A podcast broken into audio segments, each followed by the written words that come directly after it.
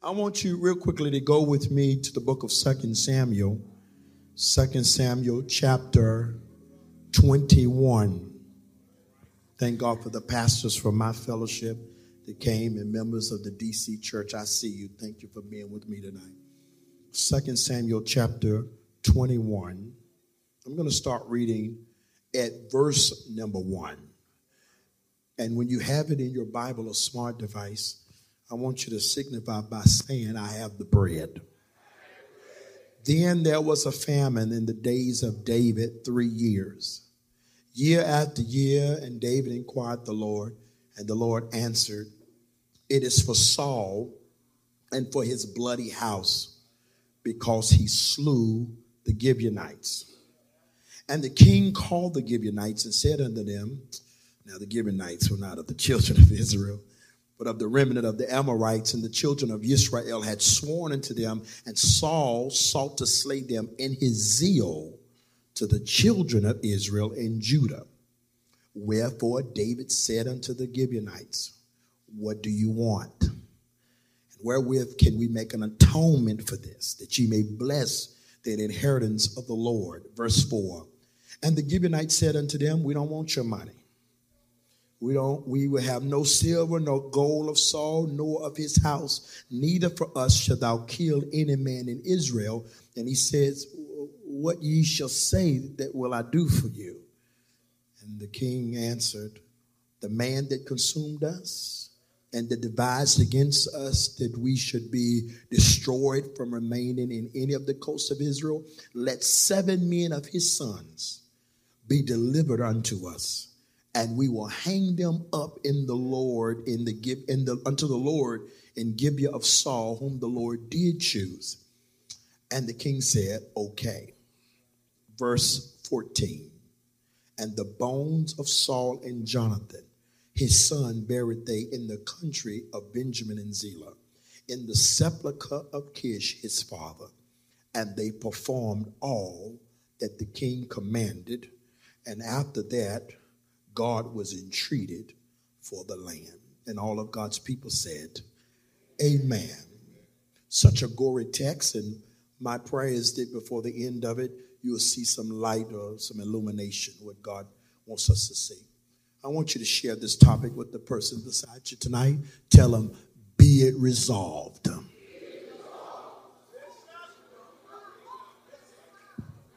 Be it resolved.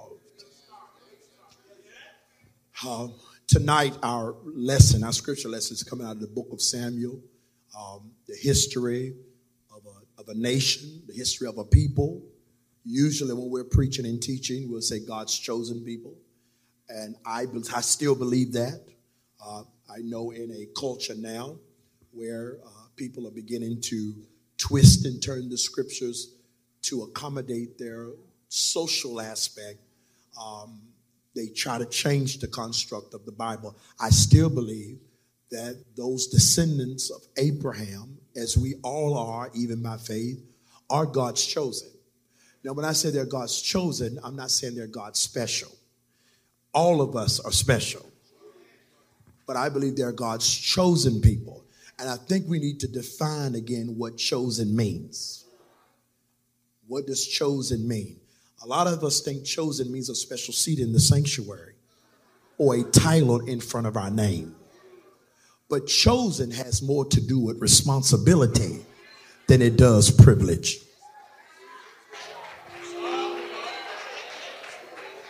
I need all the chosen people in this room to look at your neighbor and tell your neighbor, I wish I could have gave it back.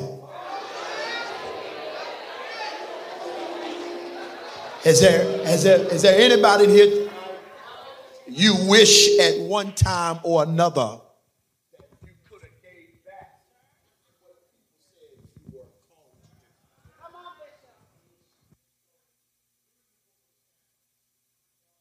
People, but we see a, a shift in leadership. We see a shift in leadership, and we see that going on now. In this hour we're in, there is a shift in leadership.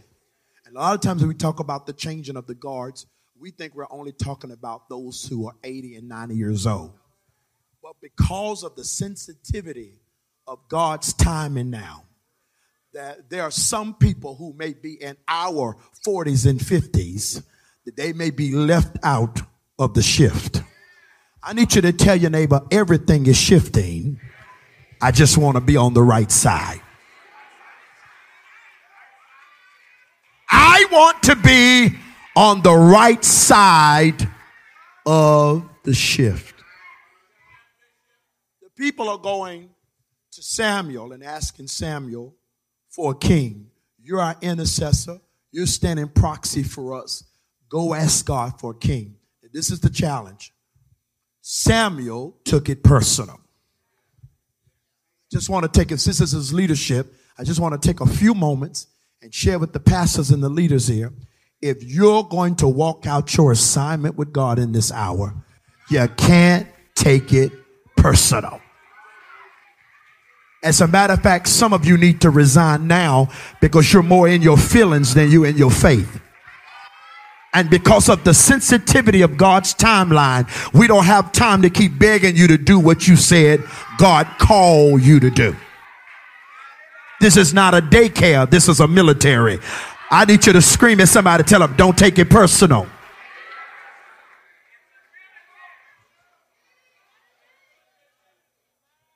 And God says to Samuel, why are you offended? The people are not rejecting you, they're rejecting me. And what I realized, Bishop Nixon, that for many people, we represent more than a pastor. We represent the father that rejected them, the husband that left them. Come on. And so many people will put unhealthy expectations on us. And the worst thing we do is that we allow it and we adopt it. This is what they put on us, and then we receive it as our responsibility. And that's when they, why when they leave us, we feel like they left us. Leaving the church is not leaving me because it ain't my church. Oh, some of y'all ain't got mad. Y'all ain't got to look quiet. I, I, need you to look at your neighbor. Tell your neighbor, I love everybody. I'm not mad at anybody. They can stay. They can go. They can come. They can, whatever they do. But they're not my people. It ain't my church. That's why when I get ready to go on vacation, I don't ask for permission. I go with my family when I need to because it's not my church.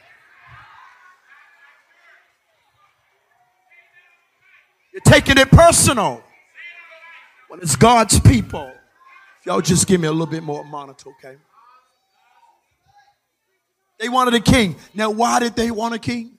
You, you Christian education instructors, you know this. Why did they want a king? Because they wanted what everybody else had. And this is this is the challenge with our present church culture. Is that social media has connected us, which is wonderful. Our flyers are really not evangelistic. No, no, no, no, no. You know, you're not trying to win souls with come to our church Friday night because we're going to another dimension in God. That's not that's not soul winning. Our flyers and our marketing is to our own church people, trying to get them or somebody from another church to come to our church.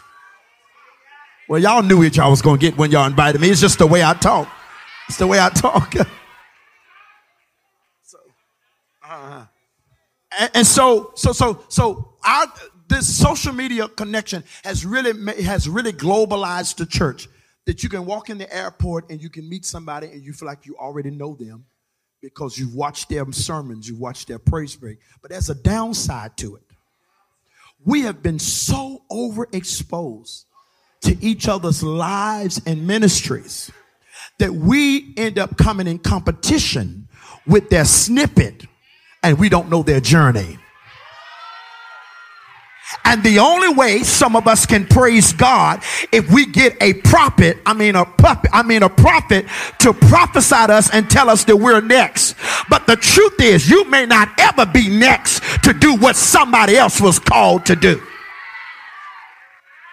I'm to test y'all out. I want you to celebrate what God is doing for your neighbor without you being next. Come on. I said, praise him. Praise him for what God is doing for your brothers and your sisters. You got a building, I thank God for your building. You got a new car, I thank God for your new car. And I don't have to be next to praise him for your now. I need you to push somebody, tell them I want you to have everything God has for you.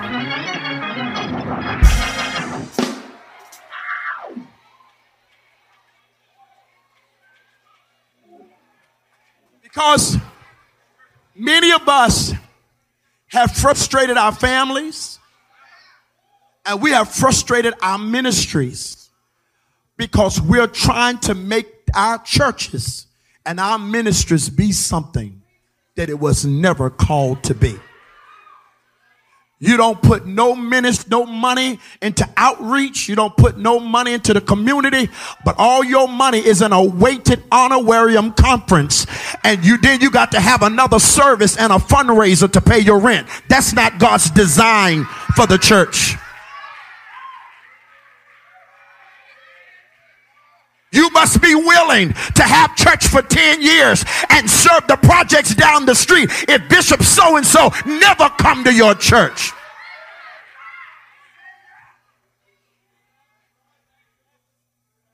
But I need you to ask your neighbor, ask him, what have you done for the community?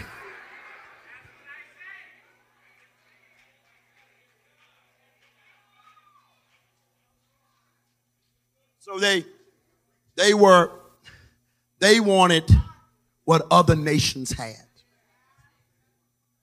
And um, it's that spirit of wantonness. You know, that spirit of wantonness where it's never enough. It's a gross underbelly of our culture. This Greco hedonistic culture that fixes it, well, we're never satisfied. And now it is seeped into the church culture.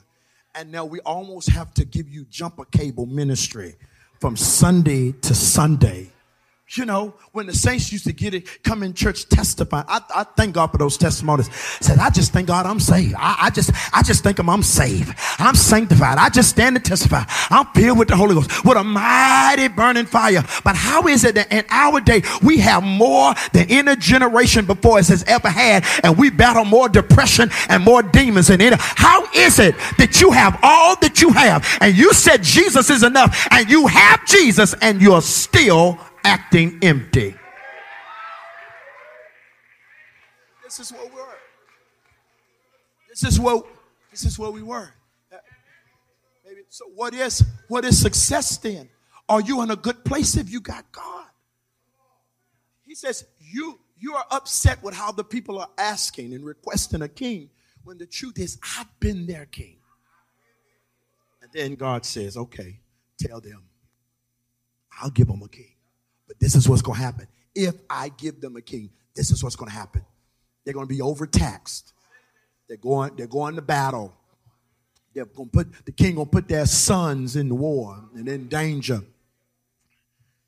And the people responded, okay. What is it about us that even when we know the outcome, we still engage? I need you to look at somebody tell them, I'm crazy. I'm crazy.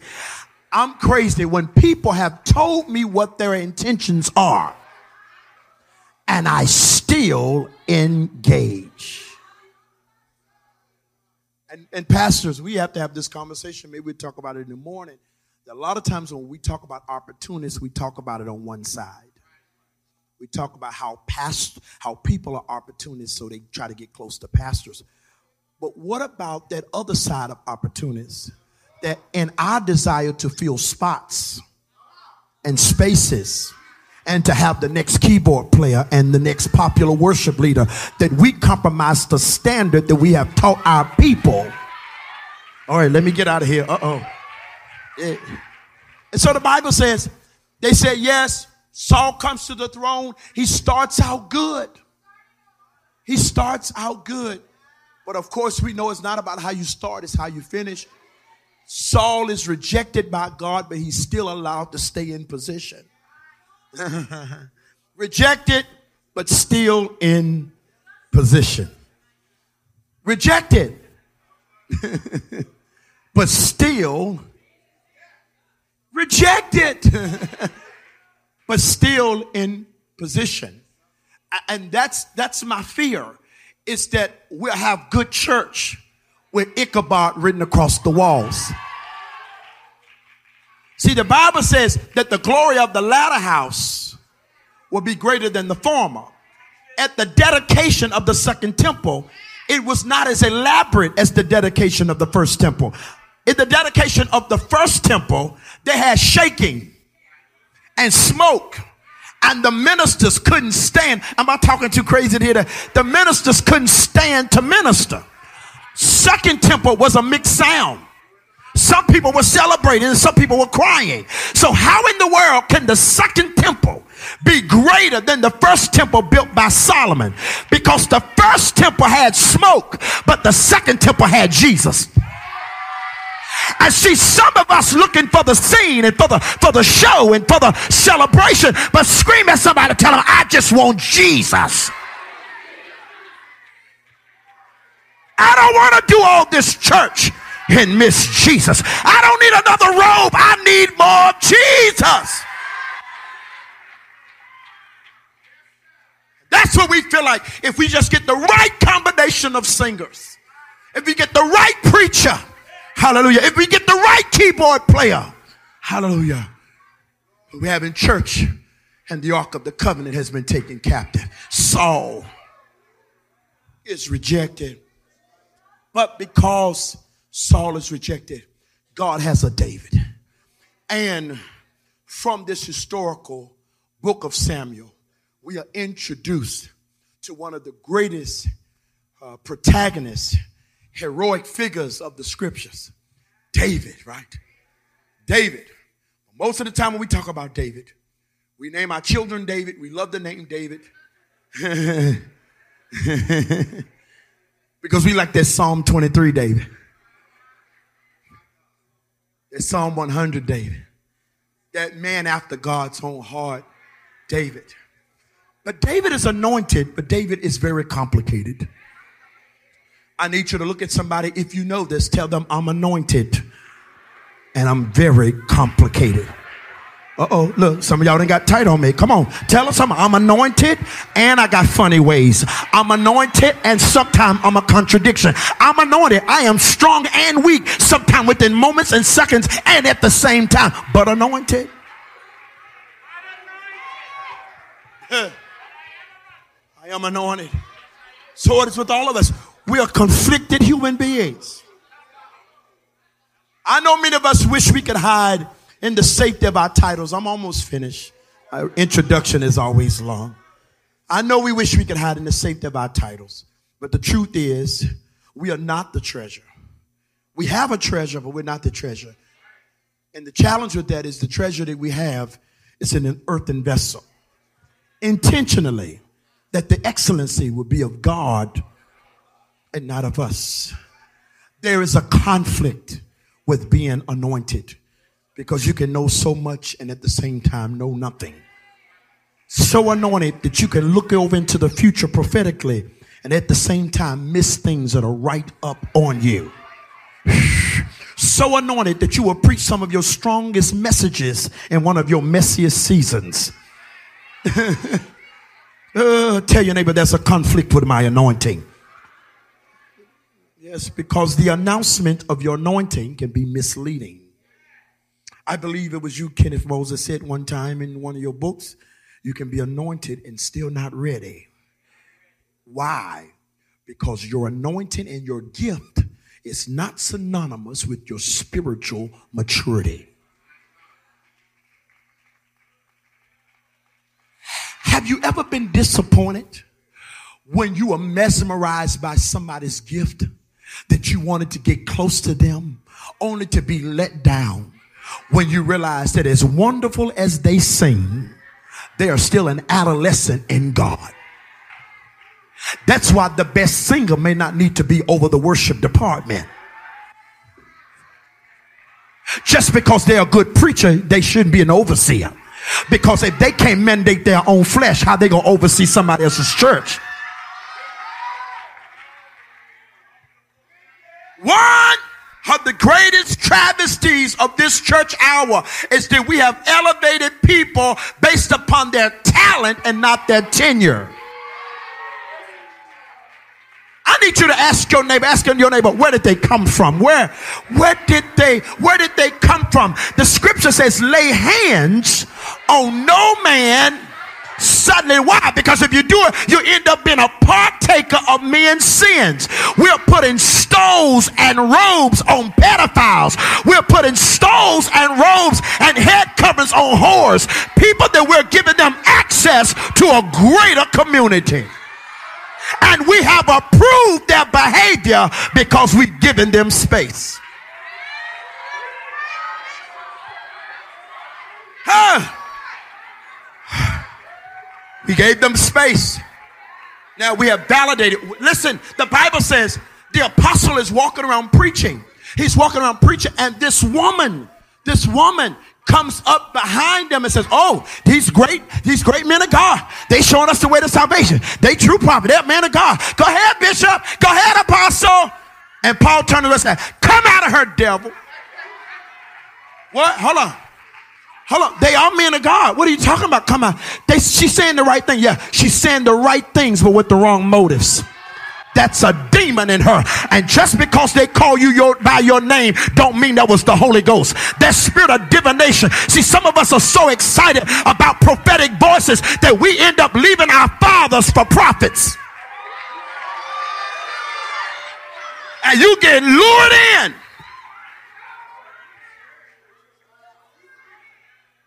Got to be careful what you give access to. The Bible says he rebuked her and called the demons out of her.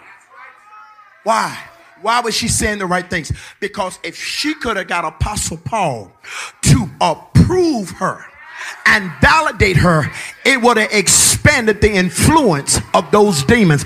And many of us, hallelujah, have given space to witches in our pews.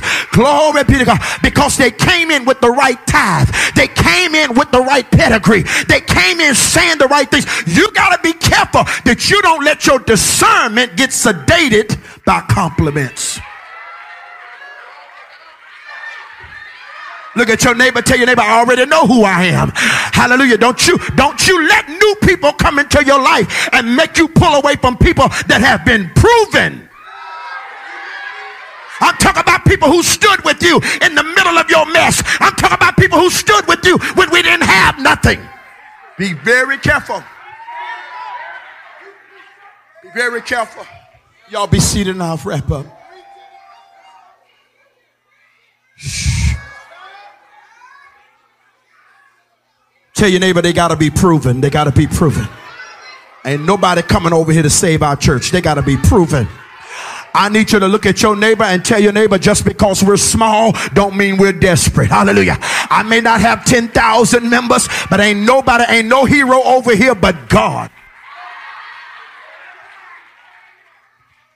You got to be tested. But you'll see where they're coming from because some of them won't submit to you without a promise of a place. If you say God sent you, we don't need to have a meeting. No, you say God sent you, God told you, so just come in and submit. I just want to know, like, where can I serve? Join the usher board. You know, anyway, the parking lot, just join. I just want to serve. I just thought we would talk. No, it's no, no. Eh, eh, eh, you hear the announcement. Somebody get with you because you'll know them by the fruit. And sometimes it takes more than one season to find out what kind of fruit somebody gonna bear. Many of y'all have ordained people based upon their leaves. They said the right stuff, but ain't produced nothing. Being anointed comes with inward and external conflicts. Because there are times where you are anointed to serve those who are trying to kill you.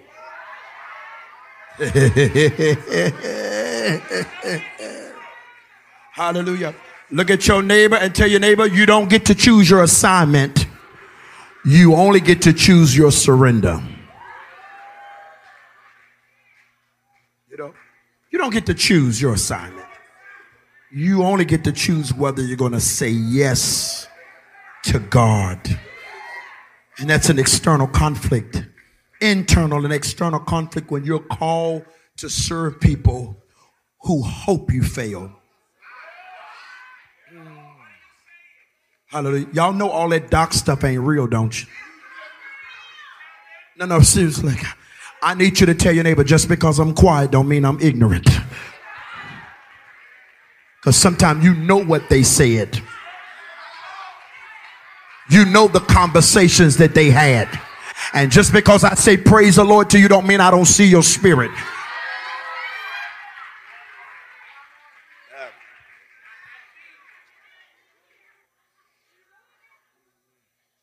You have to understand that these are the hours when you're anointed, and it will be people who need you, but they don't necessarily want you. They need you, David, because you are the one that's anointed to deal with their demons.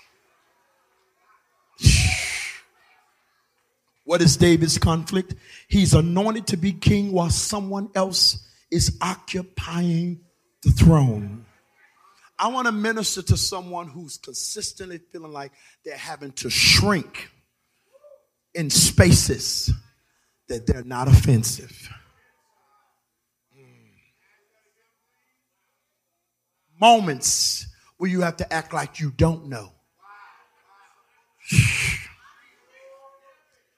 They're trying to figure it out. You already got the answer, but you have to delay your response.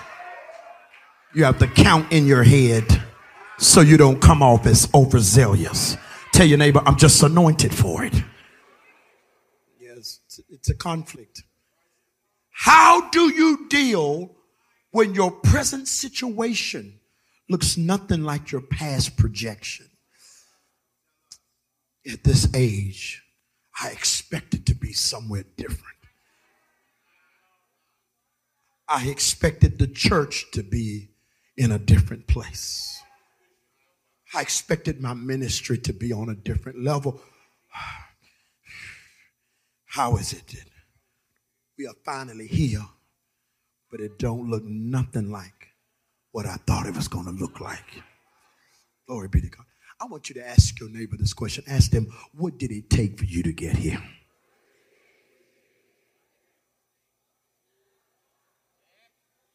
Really, really, really. People know People see your headlines, but they don't know the details. What did it take? People are jealous of you and they don't know your process. What? And so, David finally, and here's my close now. Uh, Bishop Nixon, you're, you're hooping for me this week. I don't have it. David finally comes into his place after civil war, much battle with Saul, and Saul goes off the scene. Ishbosheth and Absalom. I won't exhaust you with those details. I just tell you right where we are tonight, Tony. He finally comes into his place. Finally.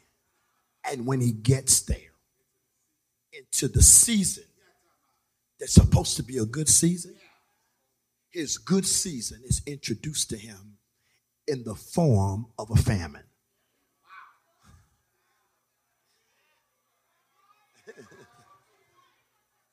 Finally got there. See, this is our challenge because we're trying to deal with inconsistencies.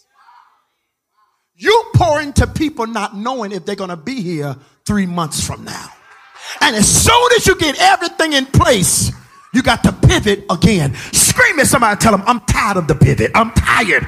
Can we just create some sort of normality for 12 months? Because it's hard to build with unstable people.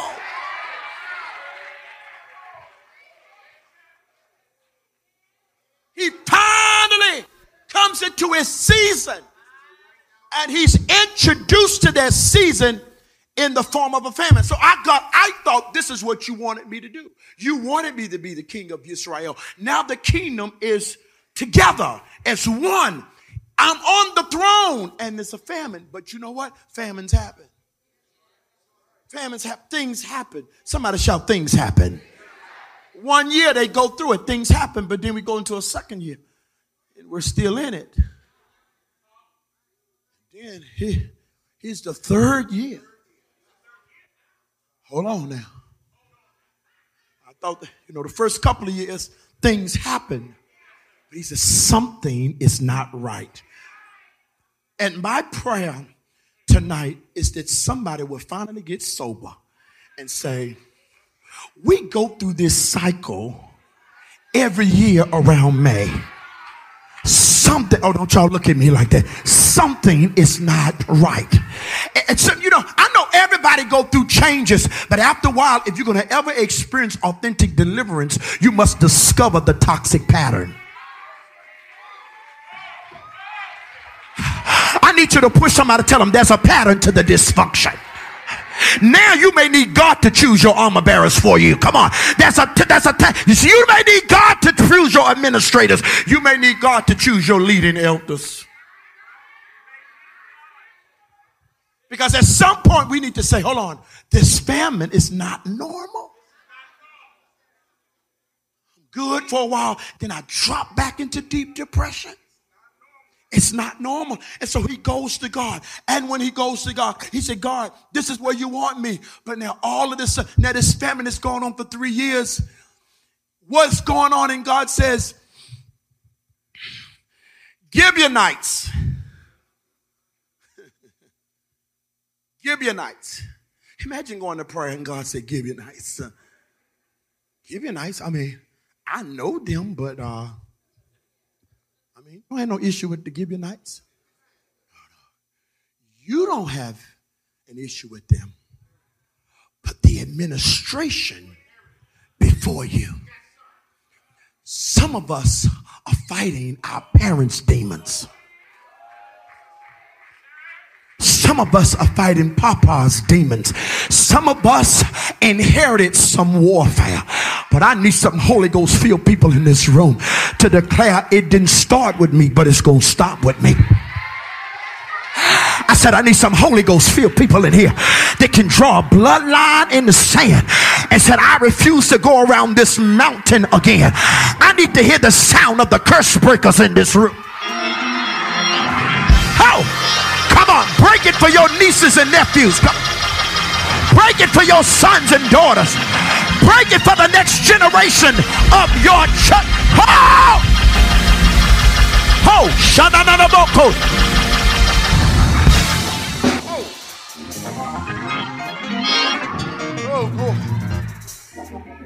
In other words, something that had nothing to do with me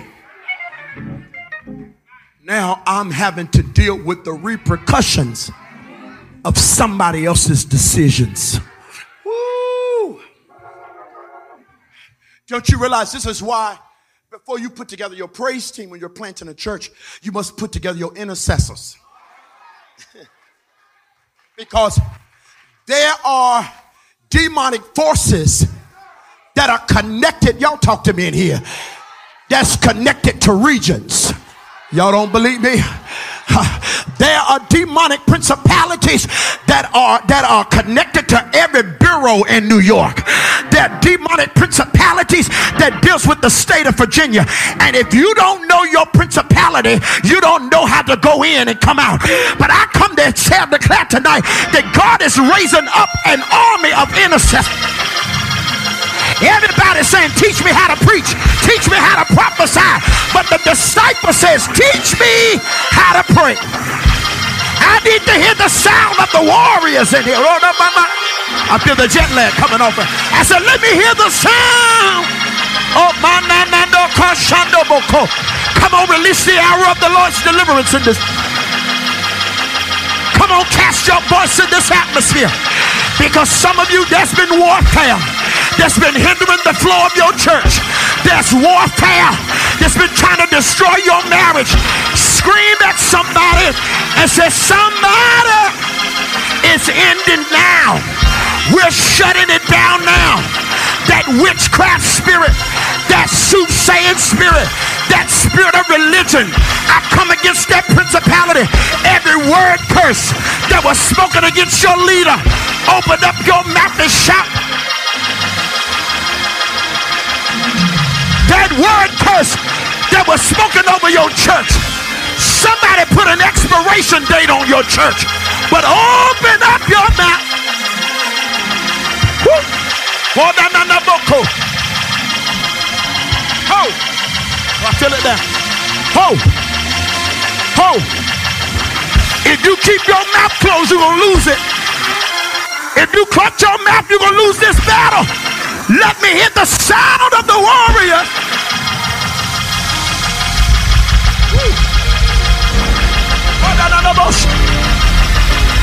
Oh, the battle is real. Oh, the fight is real. But I hear the sound of victory in this room. I said, I hear the sound of.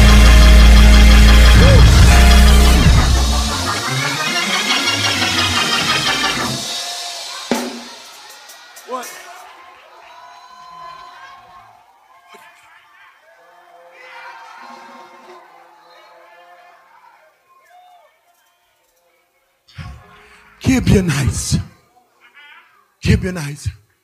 So what? God, tell me what I got to do to get it right. This is going to be the challenge because some of y'all not ready for this next level. If I tell you to shout, you'll shout, but you're not ready for this next level. David says, What do I need to do to get it right, God? He says, Don't ask me, ask them. And see, we'll go across the church, and after we talk to somebody for three months, and then we go over there. Mm, mm, mm, mm, Take advantage while they in the spirit. Or go over there. Mm, mm, Don't come trying to pull me down to the floor when an apology is in order. Tell your neighbor, that's spiritual too. That's spirit. Apologizing is just as spiritual as speaking in tongue. Because the Bible says, confess one to another that ye may be healed. And some of us are sick, and we would rather stay sick than apologize.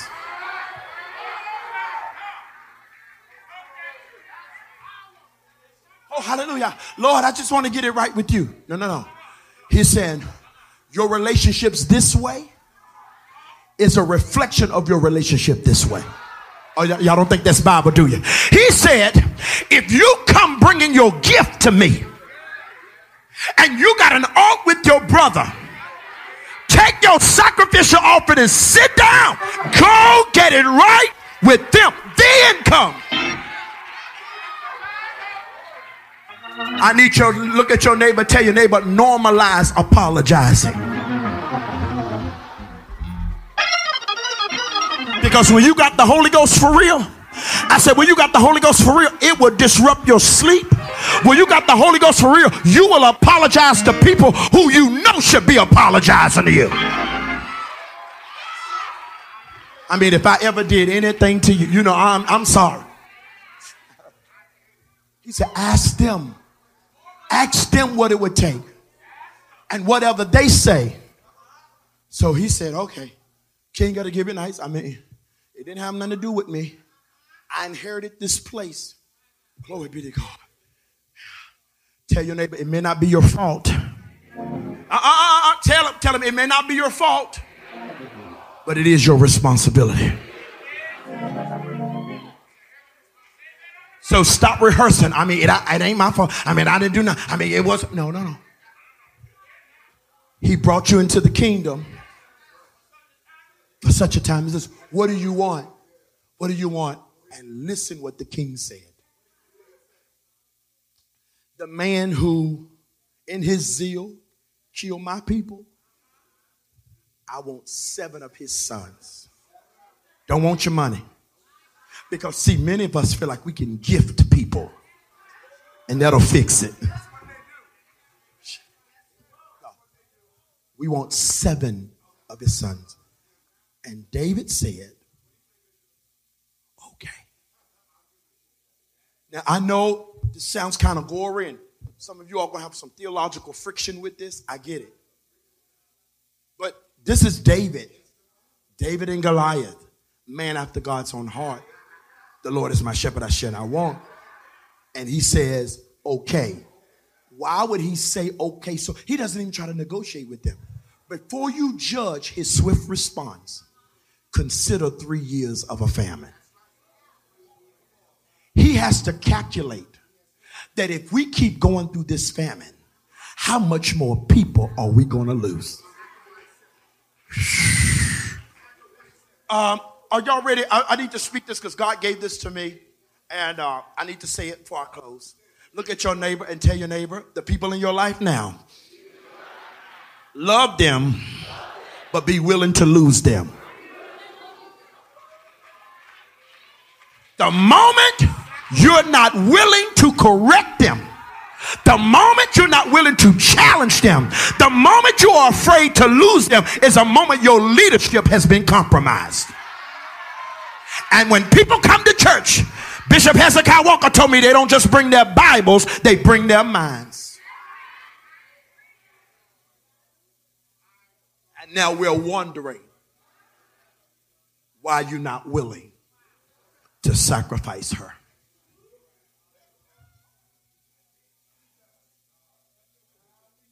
Now we're wondering, what is it that they have on you? That you're silent. You're loud with everybody else's stuff, but you're silent when it comes to this. Whoosh. Bishop Kenneth Mose told me one time, he said, when your head is in the lion's mouth, you got to pull it out slow. Some of y'all moving mighty slow. He says, I, he says, seven. David said, okay. And David hangs up Saul's sons. Wow. He pays the some of you in this room, your breakthrough is on the other side of one strong decision. One strong decision. I'm talking about a decision that's gonna make everybody go. but ask your neighbor, do you want the famine to be over? How long are you willing to go around the same cycle? David says, Give him what he wants. And he'll give us what we need. Look at your neighbor say, One strong decision. Glory be to God. One strong. Yeah, glory be. One strong. I know y'all may not feel a praise in this, but I feel a praise in it. Hallelujah. Because God is telling me that I went so far that I can't recover. Hallelujah. Screaming somebody tell them one strong decision. Seven bodies hanging up. Then we look up on the hill. And there's one woman still on the hill. Everybody else then left. But one woman still on the hill. When we look at the book of Samuel, we see a list of protagonists, main characters. Samuel himself, Saul the first king, David the beloved king of Israel. But as I close out this message, I want to shift to another main character. Mm. She don't own no palace. She ain't a prophet, but she's a fighter. Her name is Rizpah. Ain't nobody's wife. She's just a loose concubine. That's the product of the culture of her day. But she still had some fight in her. And the only thing she ever owned was the two sons that came out of her belly. But now she had to watch what she birthed get hung up by a tree. Oh, you haven't grieved until you've had to shut down something you birthed. Oh, your heart hasn't been broken until you've had to walk away from something you built. But I need you to look at your neighbors and neighbors in this last season. I've lost a lot of stuff, but tell them, but I still got to fight. It may not make sense to everybody around me. Come on down off of that hill, Rizpah. He's already dead. But Rizpah says, I'm going to fight for what's left. Uh, I need you to get out of your seat uh, and tell three people, uh, say, fight for what's left. Uh, it may not make sense, uh, but give me the ashes. Because if I got some ashes, the Bible declared he'll give me beauty for my ashes. Need you to tell somebody, say, somebody, I got to fight for what's left. It may not make sense to the people around me, but you didn't birth this. It may not make sense to the people around me, but you don't know what I sacrificed. You don't know the pain of my travail. But the Bible said in the month of April, uh, she kept fighting. Uh, in the month of May, uh, she kept fighting. Push your neighbor. Said, oh, neighbor, whatever, whatever you do, keep fighting for the weapons of our warfare are not carnal, but mighty through God to the pulling of strongholds. There would not be a battle unless there was was a spoiler. I come to tell somebody that's been fighting one battle after the other before you can catch your breath. Here's another battle. I got good news for you. I see victory in your future. See victory. I see victory. Tell somebody all I see is victory. You see bones, but I see victory.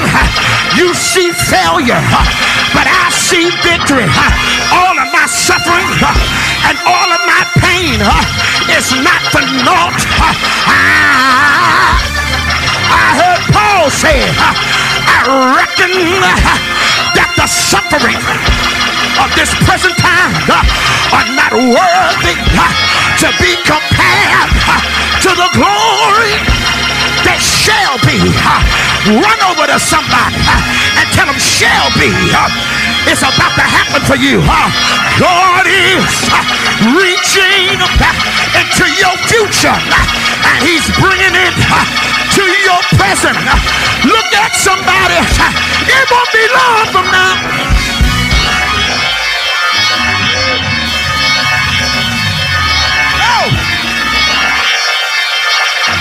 Tell somebody, fight for what's left. Fight for what's left of your marriage. Fight for what's left of your ministry. Fight for what's left. For he that will come shall come and it will not tarry. I feel we're at, we're at a turning point. Find somebody from your church and tell them we're at a turning point. We've gone through some changes, but we're at a turning point. Some people have come and some people have left. But find one of your church members. Say, but we're at a turning point. Somebody turn right now. Because I feel in my spirit, he's raising up a new generation. He's raising up some fresh faces. He's raising up a new harvest. Lift up your head. Oh, ye gates and be lifted up, the everlasting doors. Yeah, the King of glory shall come in. This is King of glory, the Lord, strong and mighty, the Lord, mighty in battle. Lift up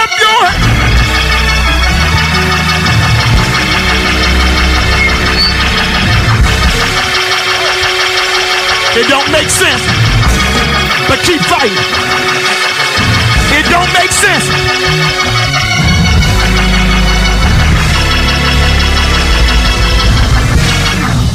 I want you to point to somebody. Don't be offensive because she fought into October. So I want you to point to somebody, tell them by October, you're going to find out what the fight was really about. Something is about to open up for the saints. Something is about to break for the saints. You've been feeling like you're fighting by yourself. But by October, you're to find out what the fight was really about.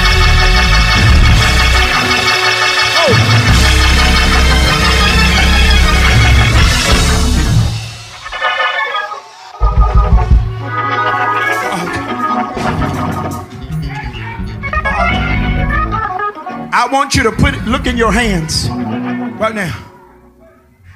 Because somebody in this room, there's some, just like the bodies of Rizpah's sons were suspended, some of you in this room, there's a key that's been suspended. But I want you to look in your hand and see that key released in your hand by October. One, two, right, come. Oh. I said, praise him now. Oh, you ain't got to wait for it. Go.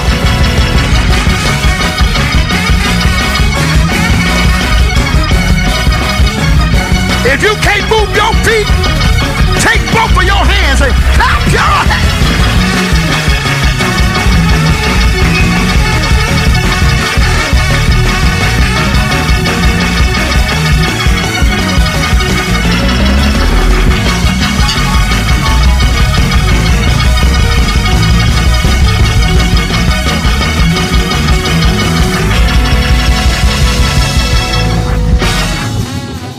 she she kept fighting until she got the king's attention.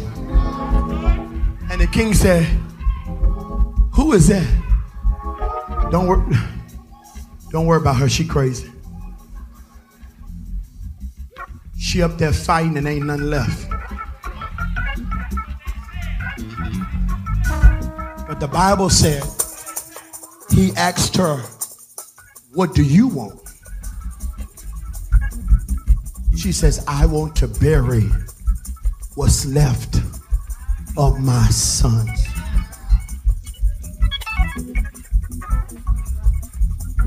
And it wasn't until, as long as they were hanging, they were still in a famine.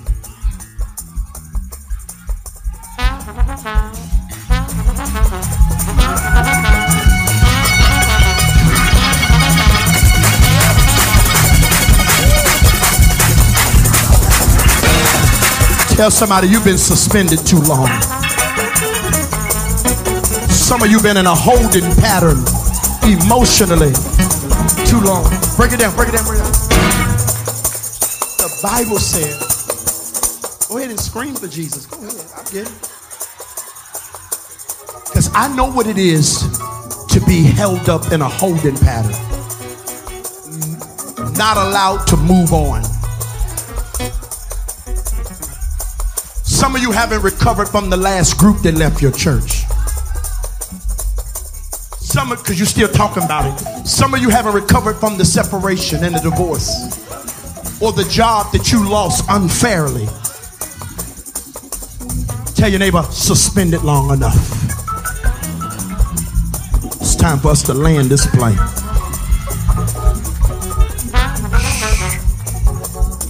The Bible said it wasn't until the bodies were buried that a famine came to an end. Oh! Tell your neighbor, I'm going to put it in the ground tonight. I'm no longer rehearsing my trauma. I'm too busy celebrating my victory. So then, There are medical terms. Now, listen, I'm going to release this in the room. If this is your word, or if you need this, As soon as I speak it, I want you to walk up here and just touch the platform as a sign of agreement because it doesn't work for you until you agree with it. So the Lord spoke to me tonight about things being resolved. A resolve is also a medical term. Means after treatments.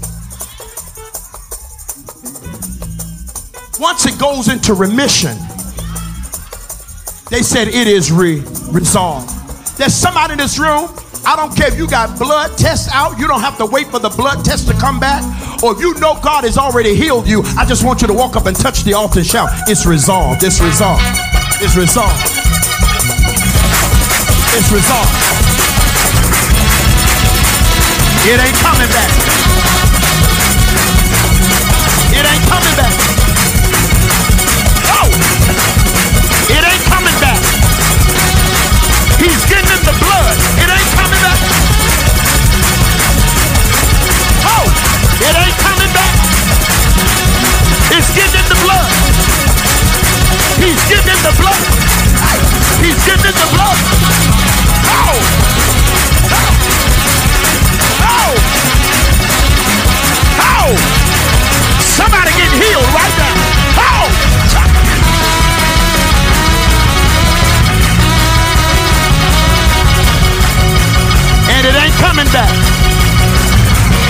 Coming back. Oh! Oh! Hold on. There is there is a legal term called resolve. It's when you've had a case that's been held up for a long time and you finally reach a settlement. I need somebody that got a court case and you need it to settle in your favor. Just walk up to the altar right now and declare it's resolved in my favor. How? It's resolved in my favor. It's resolved in my favor. It's resolved in my favor. It's resolved it's resolved in my favor. Oh, I feel the Lord. Oh. Oh.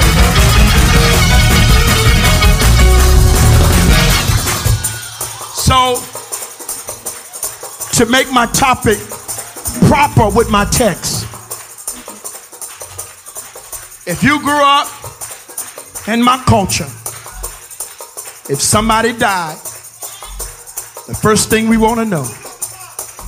Now that's I don't know if y'all do that up north, but down south, if somebody died, the first thing we want to know is who got the body. Because it matters. Oh, it matters. And when you get to the service, there's gonna be a lady that's gonna get up with some glasses around her, her neck, and she gonna bring them up to here. And go, she said the cards are too numerous for us to read. But the family chose a few cards to read, and the rest they would read in the comfort of their own home. But then, before they finished with all of the condolences, they said, We have a few resolutions. And it usually starts off with whereas. Ow. And the resolution is a memoriam to what was, but is no more.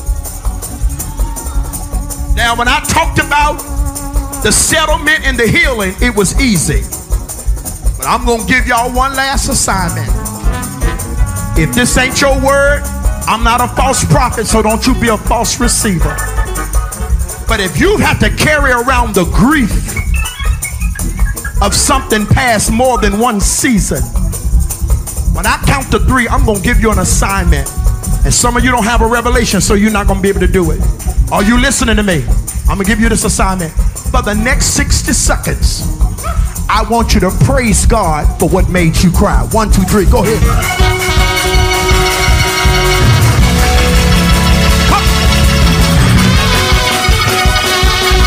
I said, praise it.